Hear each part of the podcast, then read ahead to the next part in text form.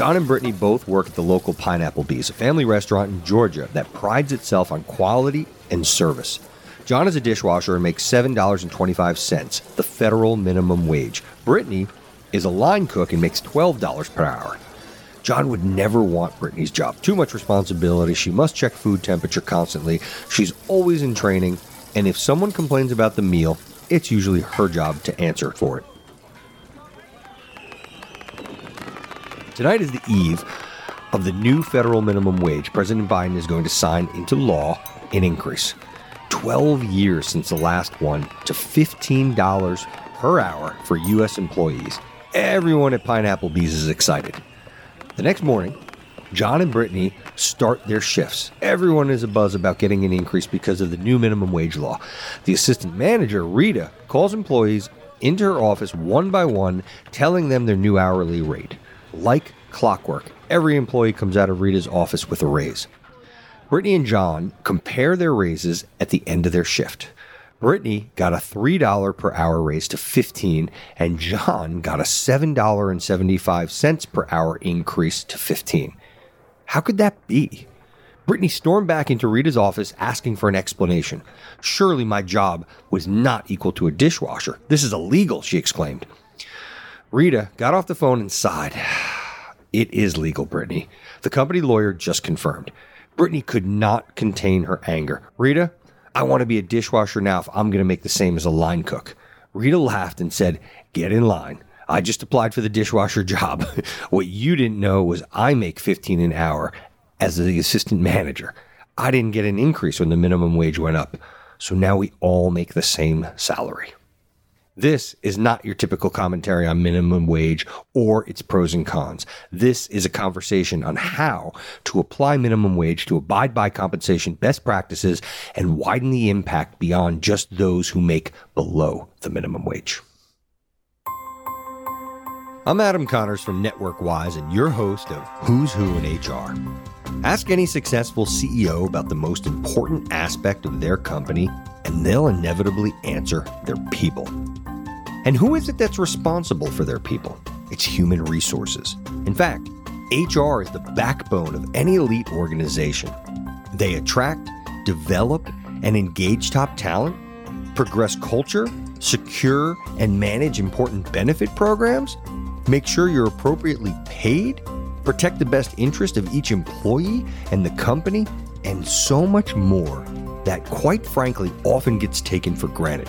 On Who's Who in HR, I'll have in depth discussions with well known human resource leaders who offer insights into who they are, how they got there, and the areas they support. During our conversation, these leaders will reveal beneficial industry advice and innovative trends in the HR space that's contributing to keeping the world's most successful companies at the top of their game. Today, I'm having this conversation with Al Hassan El Barassi, who explains minimum wage how it's different from a living wage, and how to avoid wage compression.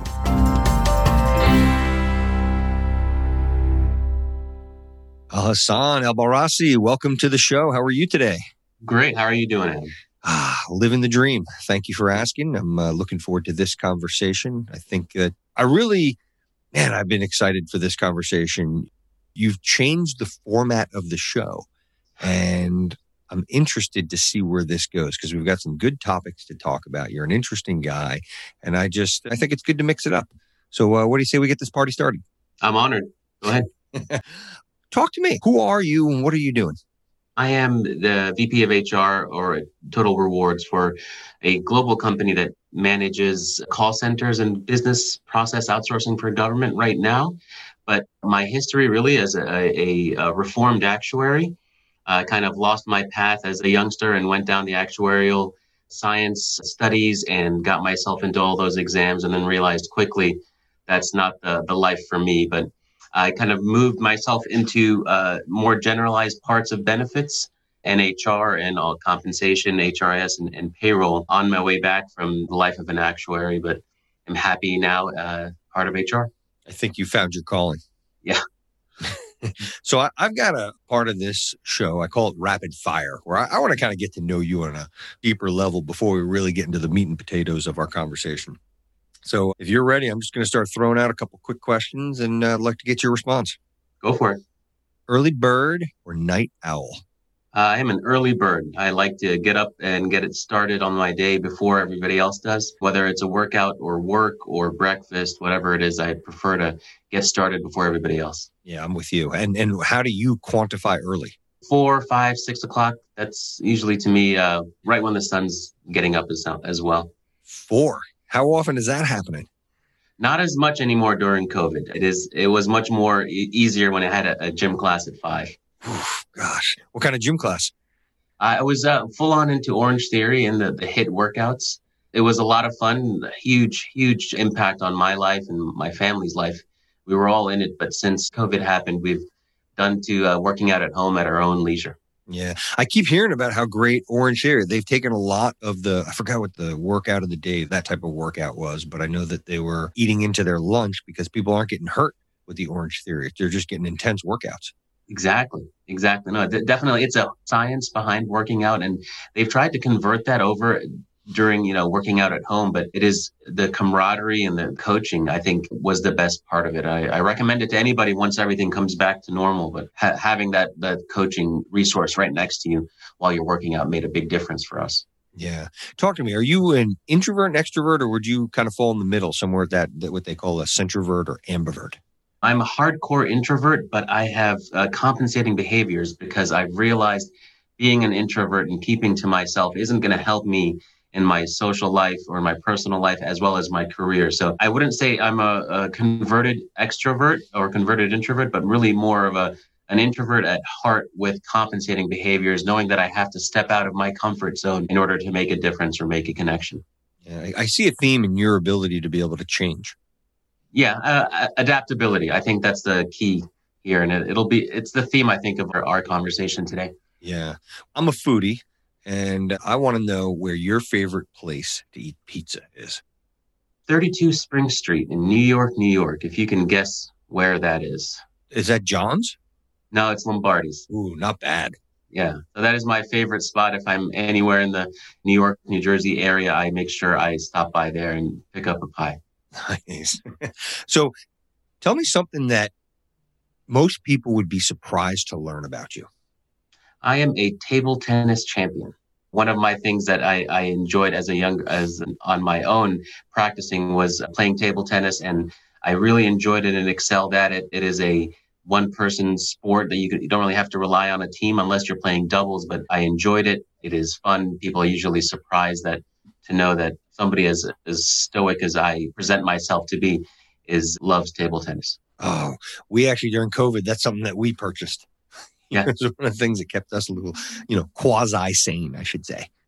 Yeah, you know, I suggest watch some of the YouTube videos of the trick shots and what somebody can do with spinning the ball in different directions. It's amazing what can be done, and kind of a, a metaphor for what people are capable of once you position their skills in the right direction. Ooh, I like that. Did you ever see the YouTube with Bruce Lee playing tennis, table yes. tennis? Yes, he is ridiculous. That's the most insane thing I've ever seen. Bruce Lee doing anything is ridiculous. I yeah. mean, the speed and accuracy that he brings to whatever he puts his mind to. Yeah. So, so for those that are listening, to put this into perspective, he's playing table tennis with nunchucks. Yeah. so, oh my God. So, all right, let's dig in. I've been looking forward to this regarding Rita and what we just talked about before, I want to learn, and I know you're the man that can help me and edify me on this about minimum wage. What can you tell me? I'd love to get some facts, a little background to explain what federal minimum wage is and how it works.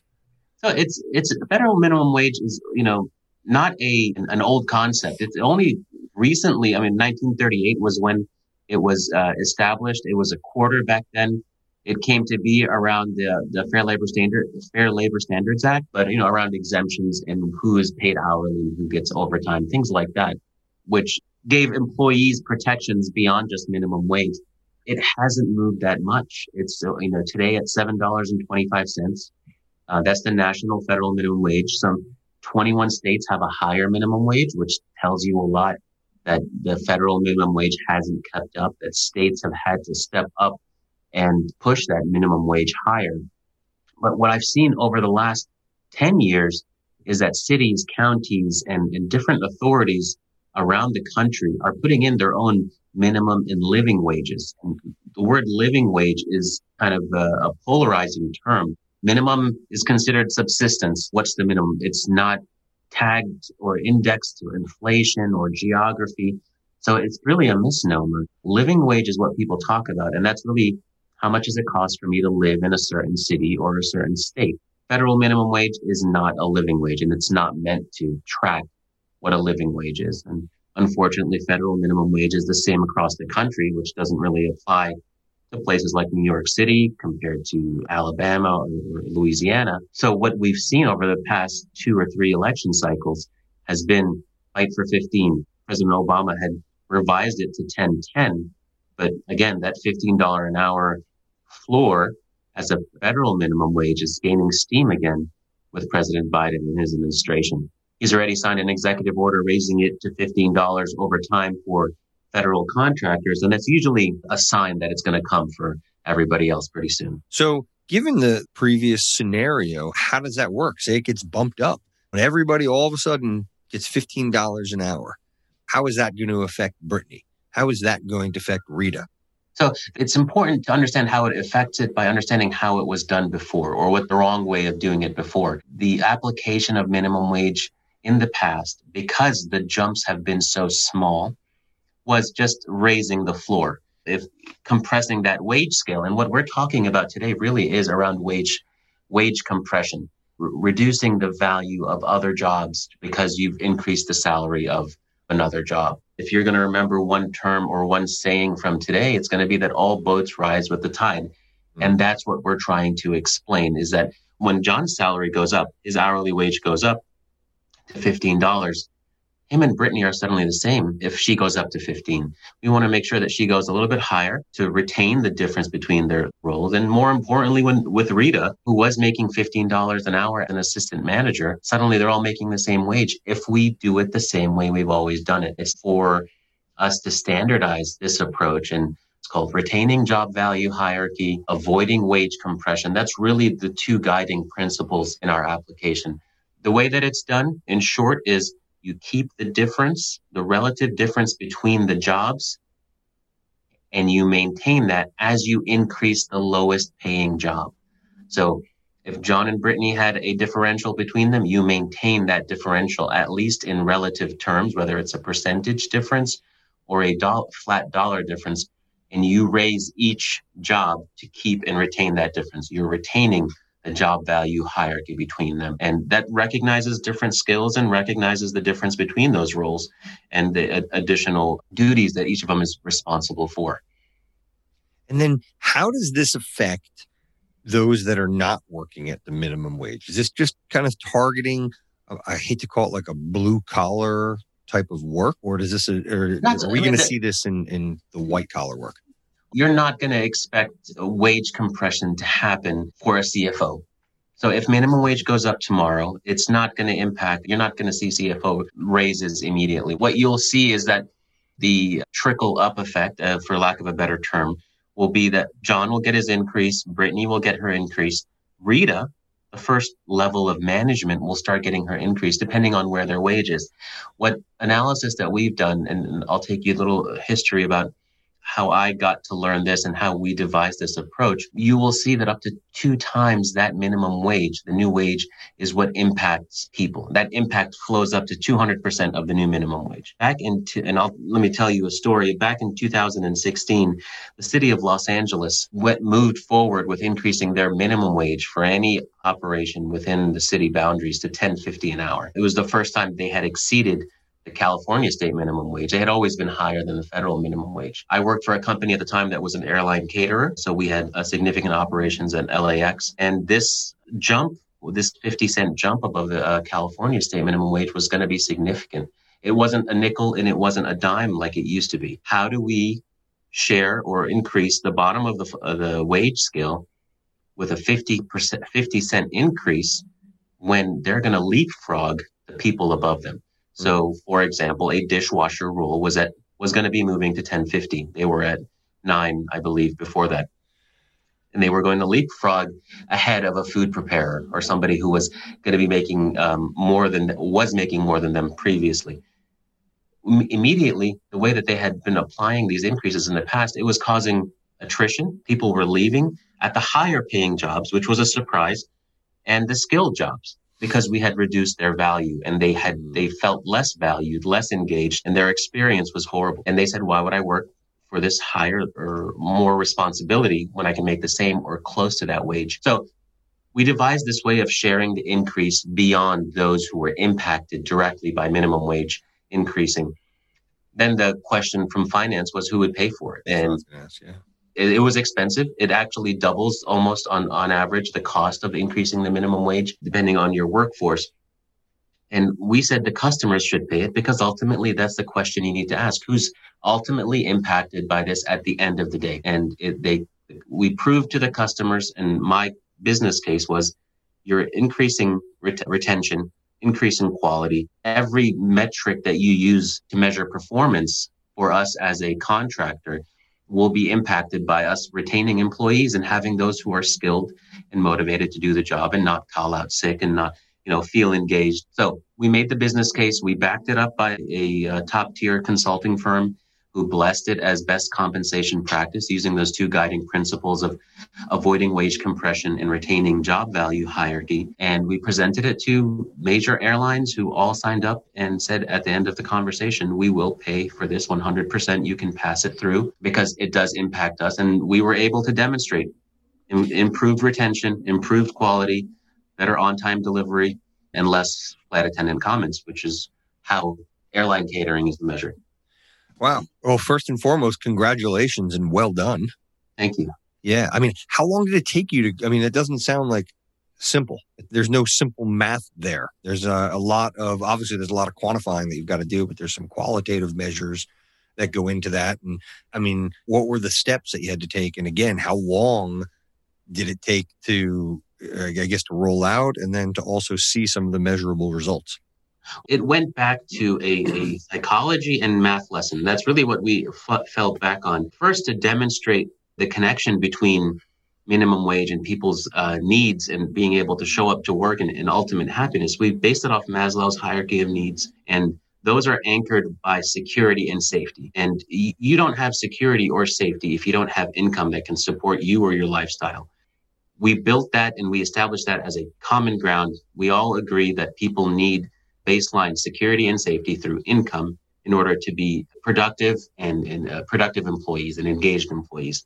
Once we built off that, then we relied on linear progression, which is a, a math, mathematical concept that we, we used in the past to explain in simplest terms, all boats rise with the tide. If you increase one, you should increase the ones who are related to it and who are next in line. That those two concepts boiling it down to their the basic terms and something finance people, sales people, customers, uh, anybody can understand and relate to, made the conversation much easier.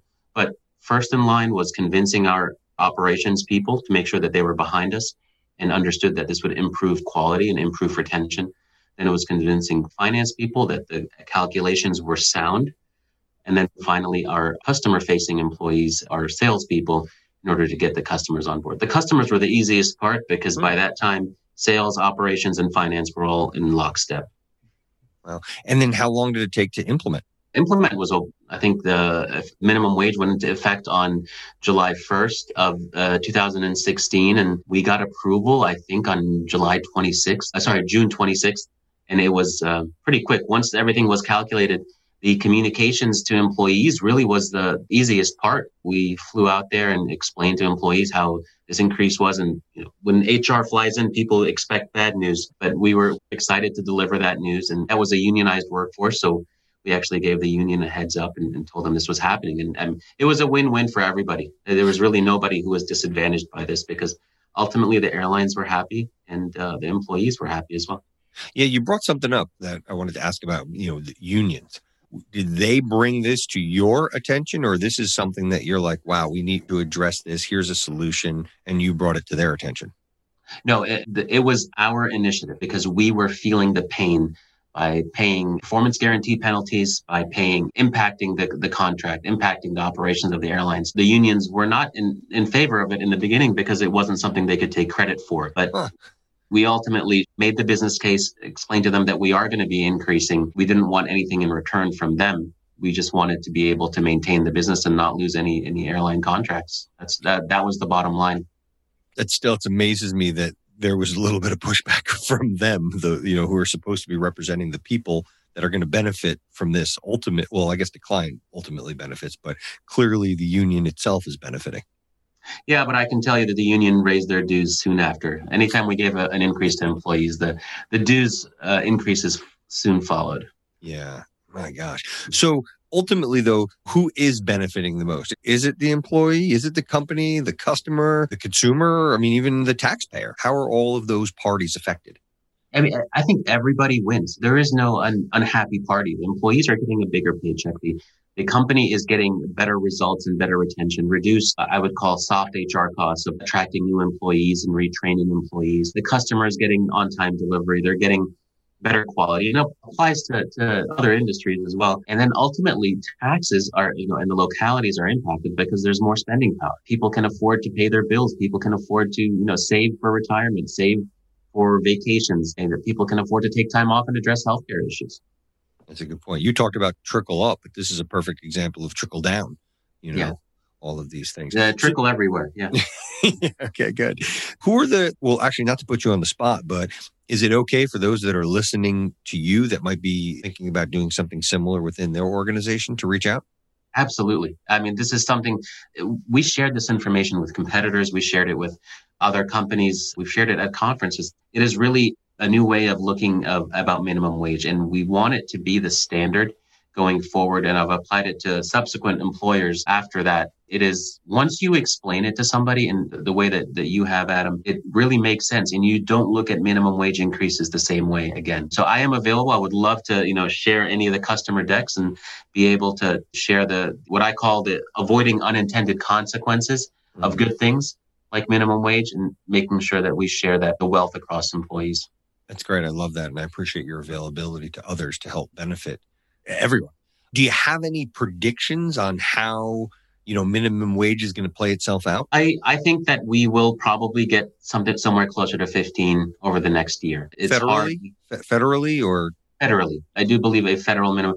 There are lots of states, localities, cities, and counties that are up, you know, at 15. You'll see uh, New York and, and Seattle, Los Angeles is making its way up there. The large population centers are already moving there it is less and more importantly you see companies like walmart pushing and already implementing minimum wages of $15 you will see that be less of a visceral fight in, in congress since there is a, a majority uh, for democrats in, in, in the senate and in the house so i do think it's going to happen i do think there'll be some compromises along the way in order to, to get those votes and make that happen but it will be a staggered approach we are less than half from $15 at federally so 725 all the way there. It's not going to happen immediately, but maybe you'll see a jump to 10 and then a uh, jump to 15 by the end of the Biden first Biden administration if there's more than one.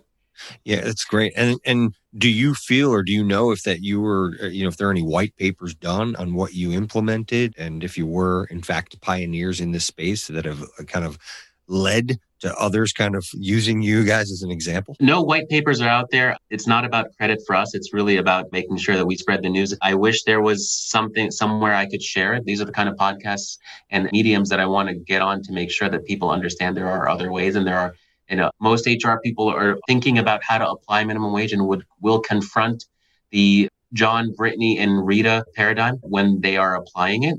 And I uh, they'll probably consider and think about well there's got to be another way of sharing or increasing how to share. And they might come up with it themselves but what I'm here to say is that there is a path there is a light end the tunnel. It is not that hard to convince the salespeople the finance people and the customers is that eventually of the value of avoiding wage compression sharing and, and retaining job value hierarchy. And really, it's a conversation about unintended consequences. Mm. As an actuary, we apply decrements to large populations. And one of the things that always would make us think twice was the unintended consequences of somebody taking up paragliding with or as a hobby or driving without a seatbelt if you were doing auto insurance uh, calculations uh, unintended consequences is that person probably has a predilection to unsafe behaviors or would probably get hurt if there was a simple accident because they're not wearing their seatbelt so this is a conversation about unintended consequences is a conversation about avoiding wage compression and retaining job value hierarchy those are the three themes if you want to remember them. yeah, those are powerful. And then outside of connecting with you, are there any other resources or air, uh, you know, or maybe it's even other podcasts that you'd suggest that other people listen to if they want to get more uh, knowledge and more insights and tools on this kind of information?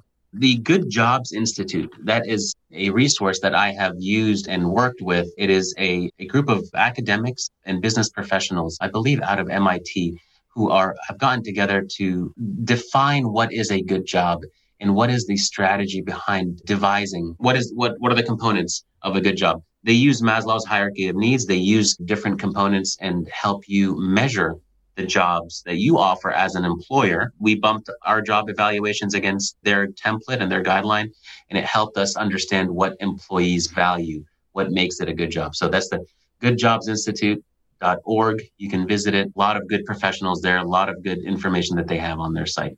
Excellent. That is great. So, as we start to wrap up, uh, is there any career advice that you could just share in general? I mean, you've been able, you've pivoted your career, you've clearly been successful in both both paths. I love how you were able to kind of apply your previous career to what you're doing now. There's no question that you've leveraged that background into doing what you're doing. How'd you do it, and what would you suggest to other people? that are looking to kind of make a transition as well? I think the best way that, you know, the best advice I ever got was really from from my father, which is half of the answer you're looking for is how you ask the question. You may be the smartest person in the room, but as soon as you remind people of that, you lose your leverage or you lose your authority. Approaching people in a way that is humble and modest is, you know, without making the decision for them on how to respect you or how much to respect you. So there's two ways you can always approach people. And it, it, helped me so much in my career to come into a room and being humble, listening to people's concerns, observing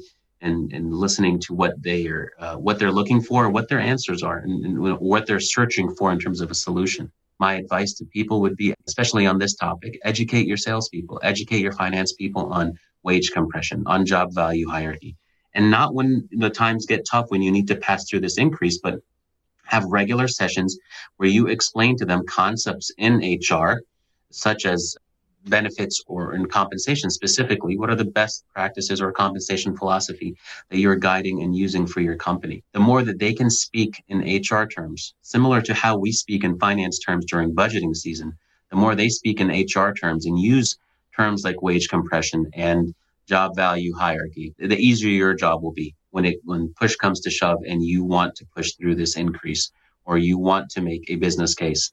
Having those relationships and not having to educate them under pressure will do you a big favor. And I got to tell you, I want to give you some kudos because you really kind of live by some of the advice that you just give. I remember when we first spoke, my I, I'd kind of made some notes on you in our conversation. And one of the things that I highlighted actually was just how intelligent, but at the same time, how humble you were. So I think that you're clearly adhering to your dad's advice. so I would, I didn't, I wasn't born that way. I learned the hard way. So good. Whatever, it's working. So hopefully, uh, those that are listening, they don't necessarily have to learn the hard way. Yeah. Absolutely. Yeah, so I got a lot of takeaways from this conversation. Besides the fact that you're getting up at four in the morning and doing Orange Theory, or you're out practicing being a, a table tennis champ, there's some really good takeaways here. And I, I guess I think what you highlighted is, is really kind of the main three themes. And correct me if I'm wrong, was wage compression, retention, and unintended consequences. Correct. Yeah. yeah, wage compression. Uh, no, under retention, it's really around job value hierarchy and maintaining the the level of value for each job given that the output that they, they produce. Mm. And as a result of all of that, all boats rise with the tides. Exactly. There you go. Oh, man. I've got to tell you, great conversation. What what we miss? I'm sure we will. I mean, we could go on no, for hours. Uh, what you know, the last piece of advice is send this podcast to your finance people. They could listen to it, and I think the introduction is probably the best thing. It helps them understand wage compression and how to best apply minimum wage. Yeah, it's a great point. I completely agree. And thank you for bringing that to my and everyone else's attention, Alassane. No problem. Thank you, Adam. You got it. Make it a great day. You too. Many thanks for listening to Who's Who in HR. If you're looking to connect with more top level HR professionals, be sure to log on to networkwise.com to find out how you could be part of an HR mastermind group. Also, subscribe to our newsletter to stay up to date on everything happening with NetworkWise. In the interim, make it a great day and remember to always network wise.